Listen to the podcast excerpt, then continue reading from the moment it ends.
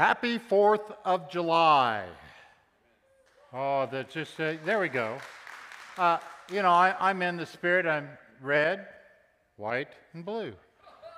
Yeah, uh, I, you know, I just embrace it. Uh, I'm, you know, quite honestly, you know, I'm a, a retired Army chaplain. I love um, being an American. Um, back in 1983, some of you young people don't remember that, but that's okay, I do.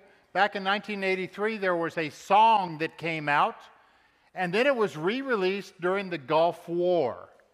And it was by Lee Greenwood. And here's what the chorus goes, and it just makes me feel good, even just saying the words of the chorus. I'm proud to be an American, where at least I know I'm free, and I won't forget the men who died, who gave that right to me. And I'd gladly stand up next to you and defend her still today, because there ain't no doubt I love this land. God bless the USA.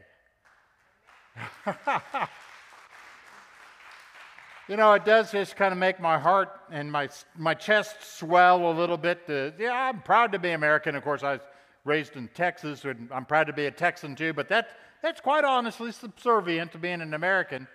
Um, I've been wearing a uniform just about my entire life. I was a Cub Scout, followed by a Boy Scout, loving the Amer- United States of America. Then I became a, an officer in the Air Force for seven years, got out, went to seminary, pastored a church, and then came back in as an Army chaplain for over 25 years. I've worn the flag on my uniform. I feel good about being an American. When I was in high school, I would go out. I played trumpet, still do. I would take my trumpet, I would walk out to the middle of the basketball court, and before the basketball games, I would do a trumpet solo, the national anthem. Just fun memories. I was at uh, Theater in the Park. Does anyone know where Theater in the Park is? Uh, I see a few hands. Uh, theater in the Park is a wonderful outdoor community theater down in Shawnee. And um, before they do the theater, they play the national anthem. And I was just standing at attention, looking at our flag with my hand over my chest. And I did. I got a little teary eyed, remembering things. As an Army chaplain, I was deployed six times in Iraq and Afghanistan and oversaw over 50 memorial ceremonies of the men and women who died over there. And it just brings back pride and, and at the same time, just an amazement at what our young people do and continue to do. Well, as I think about America, we're going to share a story this morning. And in order, because we've got kids in the room, if you're a kid or you're a kid at heart, stand up. Jim? Okay. I know that Jim is a kid at heart. You know, I look around and see all the people that think they're old. no, be a kid at heart. Stand. Come on, stand. Uh, I, this is a fill in the blank. I'm going to say something and you fill in the blank. Are you ready? Jonah and the. Again, Jonah and the. And one more time, volume way up here. Jonah and the. Oh man, this is kids' gig all over again. You can sit down. Uh, now everyone's participated, or at least those who recognize that they're still a kid at heart. Jonah is an interesting story, and in order to really embrace it, I, I want to reflect back on the last series that was just completed last month. And the question that was raised is Can I trust the Bible? When it comes to stories like Jonah and the whale or Jonah and the big fish, A lot of people say, oh, that, that could not have happened. And yet, the New Testament, Jesus has something to say. See, the, the, the, series Truth last month was because of Jesus' resurrection, I can have confidence in the scriptures for how I live and how I believe and what I believe the, the evidence for Jesus' resurrection is overwhelming. And quite honestly, as I have spent many years reading God's Word, the evidence for every part of God's Word, beginning to end, is overwhelming. So let's take a look at what Jesus had to say about Jonah. In Matthew 12, it says this But Jesus replied, you want a sign because you are evil and won't believe. But the only sign you will get is the sign of the prophet Jonah. Isn't that interesting? Jesus declares Jonah to be part of history. And then not only does he do that, he talks about the history of Jonah. He says, He was in the stomach of a big fish for three days and nights just as the Son of Man will be deep in the earth for three days and nights. Not only did he say that Jonah was part of history, but he reflected and said, just like Jonah, I'm going to be in the heart of the earth three days and three nights. That is pretty profound. That really brings on the truth of this.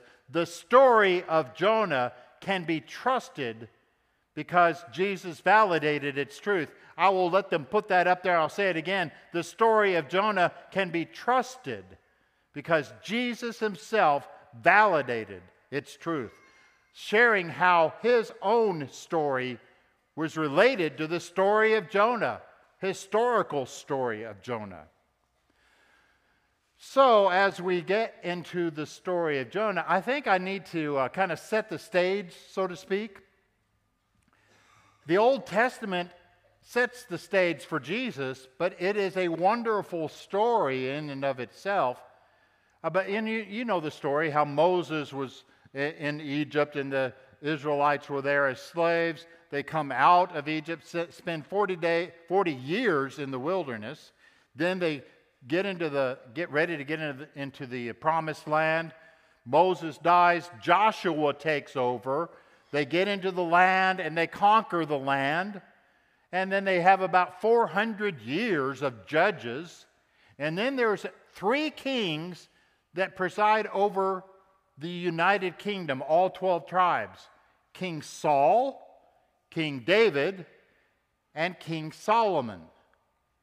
Well, King Solomon's son wanted to do the same thing. Rehoboam was his name. Don't you just want to name your son Re- Rehoboam? You're just going down the hallway and Rehoboam, get over here. It doesn't work for me. Anyway, uh, sidebar. Rehoboam did not follow his God the way his father and grandfather did. And what happened is that the, there's this fellow named Jeroboam, and we'll call him Jeroboam the first because there's another one which we'll talk about with Jonah. But Jeroboam the first took the 10 northern tribes and formed a nation called Israel, and the southern tribes was the nation of Judah. Unfortunately, Jeroboam the first also set up idols. Not supposed to do that. And said, hey, these calves, these golden calves, they're the God, that's the God who you've been following all along. It was a lie. But Jeroboam did that. And all the kings of Israel did the same thing. And the nation of Israel, they were just, king after king was killed by others, and dynasties fell, and all this stuff. Well, time passes, and we get to the story of Jonah. And Jonah's king was Jeroboam. Different Jeroboam, not related to the first guy. We'll call him Jeroboam the second. Jeroboam II reigned for 40 years, 41 years actually, and he was in the middle of a 100 year dynasty. Four generations in his family served. World events at that time Israel expanded, and we'll learn about that in just a moment, but Assyria was over there also, still rising in power. Nation of, Israel, of Assyria the capital was Nineveh, probably the biggest city of that day. So, let's see what Second Kings has to say about Jonah. Second Kings chapter 14, Jeroboam the second extended the boundaries of Israel from Lebo Hamath in the north to the Dead Sea in the south, just as the Lord had promised his servant Jonah, son of Amittai, who was a prophet from Gath Hepher. Now, Amittai, who was he? He was the father of Jonah. Do we know anything else about him? No. We just know that he had a son named Jonah. That's all we know about Amittai. But he ties into the next verse from Jonah. So, Gath Hepher, where was that? Remember the stories of Jesus around the Sea of Galilee. Gath Hepher was about 15 miles away from the Sea of Galilee in the northern kingdom of Israel. And so Jonah had preached and prophesied that the nation of Israel would expand. You just got to believe that Jonah loved his nation, felt good about it, said, hey, we're going to expand our nation. Things are going to go well. Well, now let's transition to the actual book of Jonah. So, Jonah chapter 1, verses 1 through 3. So, we get a little, we understand a little bit about Jonah. And the word of the Lord came to Jonah, son of Amittai. So, we know it's the same Jonah. Go to the great city of Nineveh and preach against it, because its wickedness has come up before me. But Jonah ran away from the Lord and headed for Tarshish. You get the feeling that Jonah did not like Nineveh. And that is a true statement. Jonah did not like the fact that God told him, Go deal with the enemy of the nation of Israel. Go to Nineveh and preach there. And Jonah said, I don't want anything to do with that. And so instead of going 500 miles east to go to Nineveh, Jonah gets in the boat and starts heading 2,500 miles west to go to Tarshish. Some people even think that it was further around and up in the United Kingdom, but probably at least in the southwest part of Spain. Wow. So he, he was running away in a ship.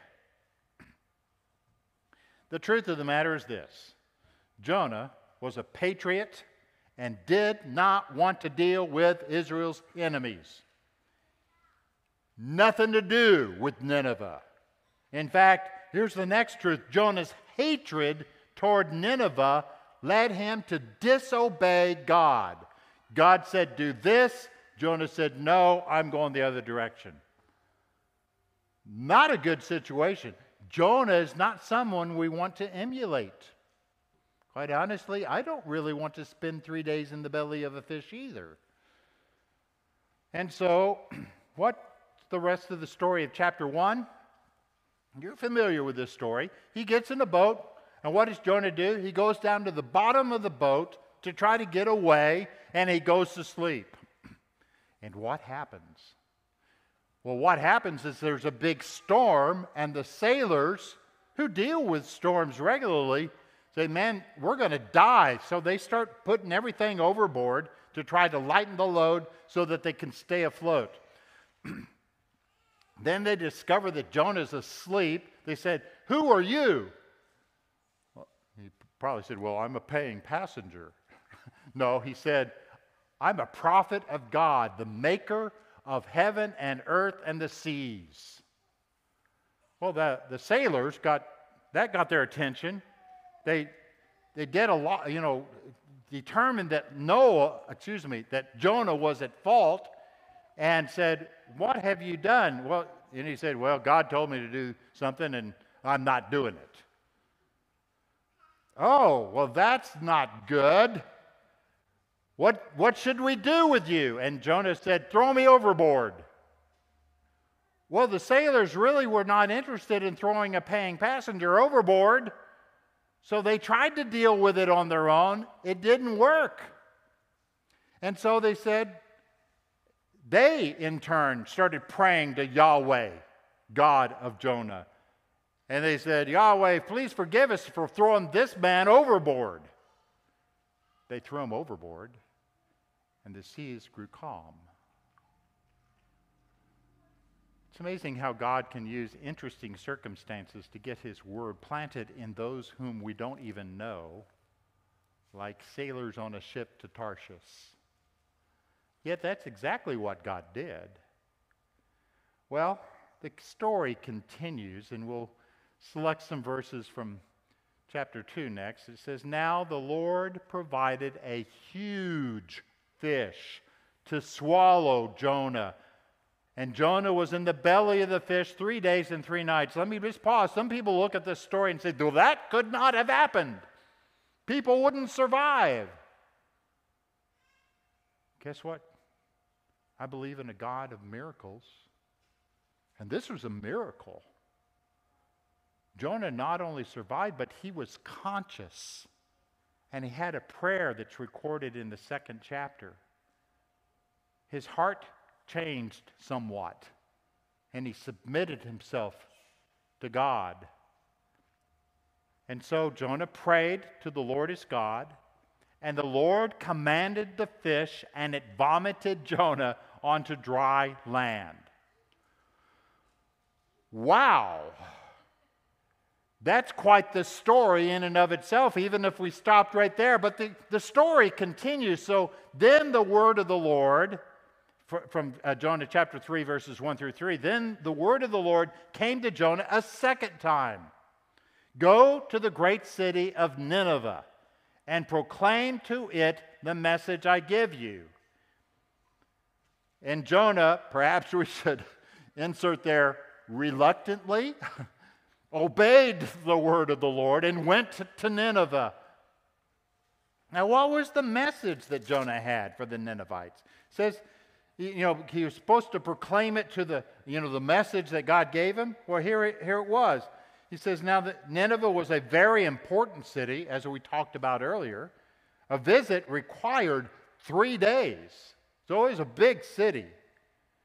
On the first day, Jonah started into the city. He proclaimed, 40 more days and Nineveh will be overturned.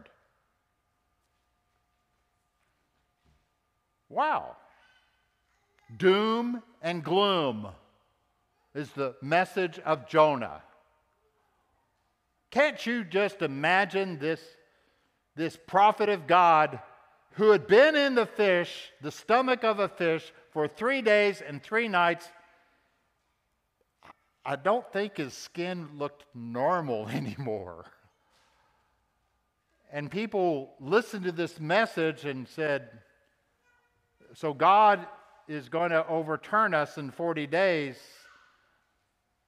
But what happened to you? You know, he looked pretty gross, probably. And he probably just said nonchalantly, Well, I, I was running away from God, and God had me swallowed by a fish. and then he got, I got vomited out on the land. Jonah made an impression. And God used Jonah. And guess what happens? It says um, the Ninevites believed God. I think I would believe Jonah too after seeing him wandering around Nineveh making this statement and seeing how he was affected. They declared a fast, and all of them, from the greatest to the least, put on sackcloth. Even the king got involved, putting on sackcloth and declaring, hey, perhaps God might change his mind. Well, that's exactly what happens. God changed his mind. In Jonah chapter 3, verse 10, it says, When God saw what they did and how they turned from their evil ways, he relented and did not bring on them the destruction he had threatened. I don't know about you, but I feel good about God changing his mind and not bringing on me the destruction that I deserve. And so the truth of the matter is this God wanted to use Jonah as his voice for the Ninevites. As a result, Nineveh repented and God relented. This, you know, if we stopped here, this would just be an awesome, amazing story of God's compassion. But the story doesn't end here. It's, in a sense, it's kind of sad because chapter 4 of Jonah tells us more about Jonah. And so the first verse is this But to Jonah, this seemed very wrong, and he became angry. See, Jonah was first and foremost a patriotic nationalist for the nation of Israel. That's who he was at his core. And he just was mad that God would have compassion on his enemies. He didn't like it at all. In fact, he still was convinced that God really ought to bring down hail or whatever on the city of Nineveh and destroy them completely. So, what did, what did Jonah do? He went up on the hillside, sat down, and waited. He was hoping that God would not relent, that God would destroy that city. While he was sitting there, a vine grew up and provided shade. Part of my trips to Iraq and Afghanistan, uh, northern Iraq has, is where Mosul is, and near Mosul is Nineveh. And I went, and I don't know if it was the same hillside, it may have been, but I went up on a hillside and I looked over the city of Nineveh. I want to tell you, I was hot. it was a hot, dusty day. I would have so much appreciated a vine covering me. Jonah really appreciated that vine. He was so thankful for it. But then something else happened. A worm comes along and the vine dies. The, the worm eats into the vine and it is destroyed and the vine withers away. So, what does Jonah do? Now he's not only upset about God having compassion on Nineveh, he's now upset about the vine dying. Here's God's response. It says, but, but the Lord said, You have been concerned about this vine, though you did not tend it or make it grow. It sprang up overnight and died overnight. But Nineveh has more than 120,000 people who cannot tell their right hand from their left. In other words, they don't know good from evil. And many cattle as well. Should I not be concerned about this great city? And that's how the book of Jonah ends with that question. Should I not have compassion on your enemies? So, the truth is this Jonah continued, he continued to hate his enemies despite God's compassion. Okay. Cool story of Jonah. Makes us ponder a bit about what his foundational beliefs we're all about. Let's you and I now transition to the New Testament and talk about where our allegiance should be. In Philippians 3 2, it says this But our citizenship is in heaven, and we eagerly await a Savior from there, the Lord Jesus Christ. Wow, I, I look at that and say, cool, I'm a citizen of heaven. How did that happen? Well, it happened because, first of all, Jesus is my Savior. In order for Him to be my Savior, I had to get to the point of recognizing that I'm a sinner in need of saving. So I want to look at you. Do, have you come to that realization that you have a sin problem? That you disobey and you need to be saved? Jesus, first of all, wants to be our Savior. He died on the cross to take care of our sin problem, to die a substitutionary death so that we don't have to suffer the consequences of sin. Is that fair? Praise the Lord, no. It's not fair. Jesus took my punishment on the cross with him so that I don't have to have that punishment. And therefore, he saved me, becoming my Savior. It was at that point that I became a citizen of heaven. But it's not only that, it says there, the, it's talking about the Lord Jesus Christ. Jesus didn't just die and stay in the tomb, he proved who he is by coming back to life after those three days and three nights. Just like he had alluded to when he shared the story of Jonah. And so the resurrection of Jesus proves him to be a worthy Lord to follow. I dare say, and I'm as serious as I can be on this, this needs to be your core identity. It should affect absolutely everything in your life. So, here's the truth our primary allegiance is to Jesus Christ as our Savior and our Lord. That's our primary allegiance. That makes us citizens of heaven. Okay, that's. We've gone to the New Testament now. We're going to go back to the Old Testament for one more story. I love this story. Remember when I was t- sharing with you that Moses led the people of Israel through the desert for 40 years, then they started uh, entering the land transition leadership to Joshua, and they started the conquest of the promised land.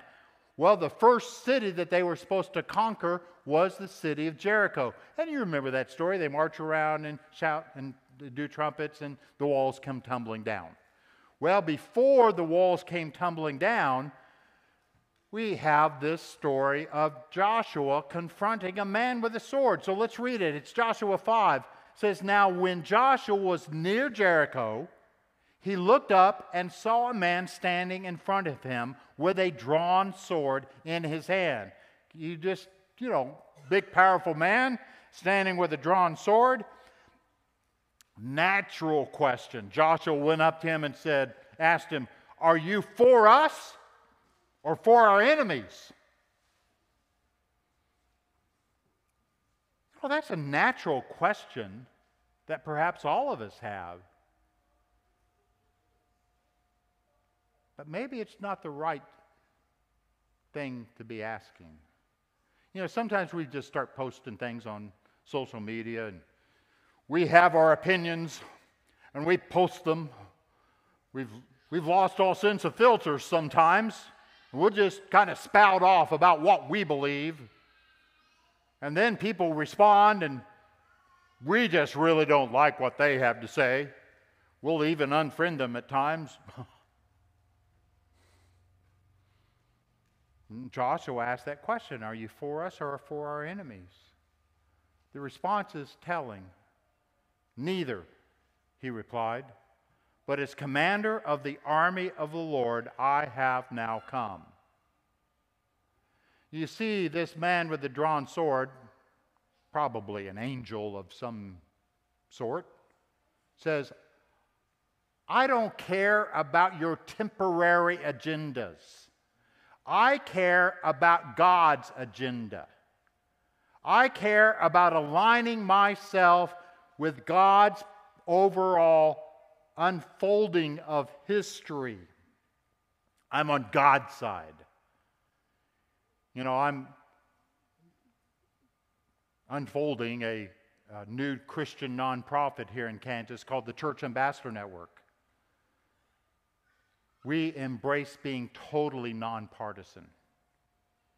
We want to be on God's side and see His kingdom grow.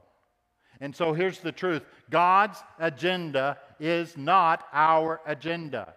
Let me say it one more time.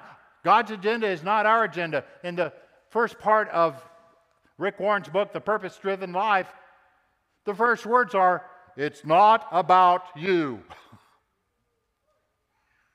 This life is not about us, it's about God. And we need to figure out what God's agenda is so that we can align ourselves with God's agenda. Now, I'm going to share some truths here. And yes, I'm going to share some political terms. Here's the first one God loves Democrats and Republicans and has compassion for both just like he has compassion and had compassion for the Ninevites, the, the enemies of Israel. That generation of Ninevites humbled themselves. Wow. How about another truth? Both sides of the political and cultural divide need Jesus. It does not matter if you have an R or a D after your name, you may not know Jesus. If you have an R or a D after your name, you might be trying to follow Jesus. What matters most is following Jesus. Both sides of the political and cultural divide in our land right now need Jesus. Here's another truth Hating the other side is a sin and is disobedient to God. I use the word hating. I, maybe I should, just to include you, how about using the words strongly dislike? you know, sometimes we just wordsmith things to our liking to make us feel better. Oh, I don't hate them, I just strongly dislike them. Here's the teaching big idea. And the teaching big idea requires you to have a little bit of understanding of English grammar. What? yeah. We need to understand the difference between nouns that are primary and adjectives that modify. So here's the teaching big idea. Being a Christian patriot, the noun is patriot and Christian patriot. That's what basically Jonah was. He was a God following patriot. And when God did not align with his patriotism, he got mad. So, being a Christian patriot is disobedient, it's a sin. Here's the second half, though. Being a patriotic Christian aligns us with God.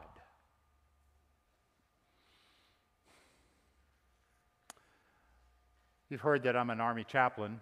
One of my first, well, my first assignment, active duty, was at Fort Bragg, North Carolina, and I was working with uh, military policemen that jump out of airplanes. I jumped out of airplanes with them a lot.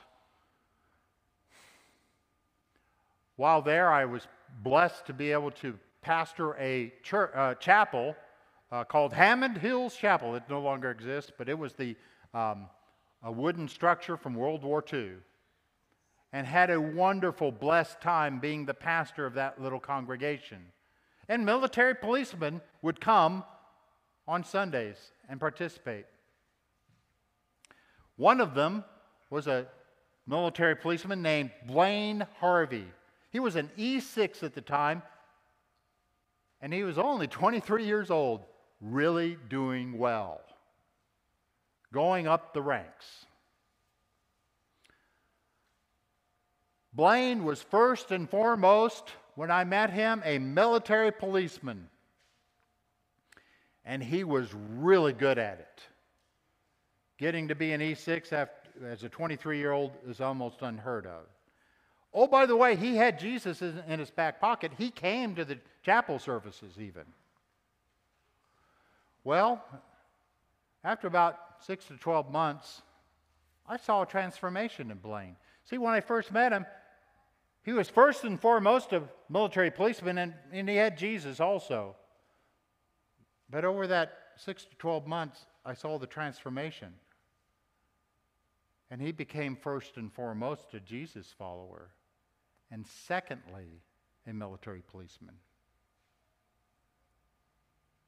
It was a fundamental difference because his whole demeanor, his whole definition of success completely changed. He became first and foremost a Jesus follower. He was still a very good military policeman. In fact, he went on, he, be, he went up the ranks, became an E9, was a command sergeant major, and retired as a command sergeant major. We're still friends. Every now and then I'll get an email and uh, he'll say chaplain. He still calls me chaplain. He says, Chaplain, uh, give, give me your opinion on this, and I'll, I'll pray about it and give him my opinion on whatever he's asking. Blaine is still primarily a Jesus follower.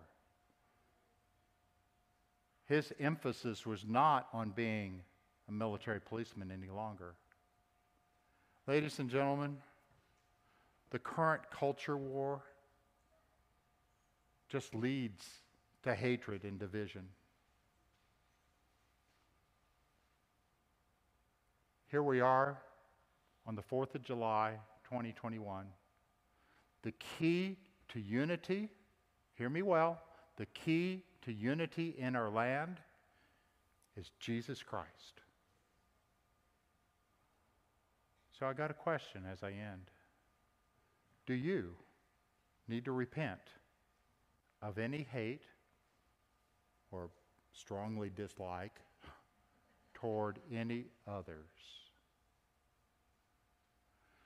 We're going to have prayer partners up here in the front. I invite you to join them and share anything that's on your heart. Let us conclude with a prayer.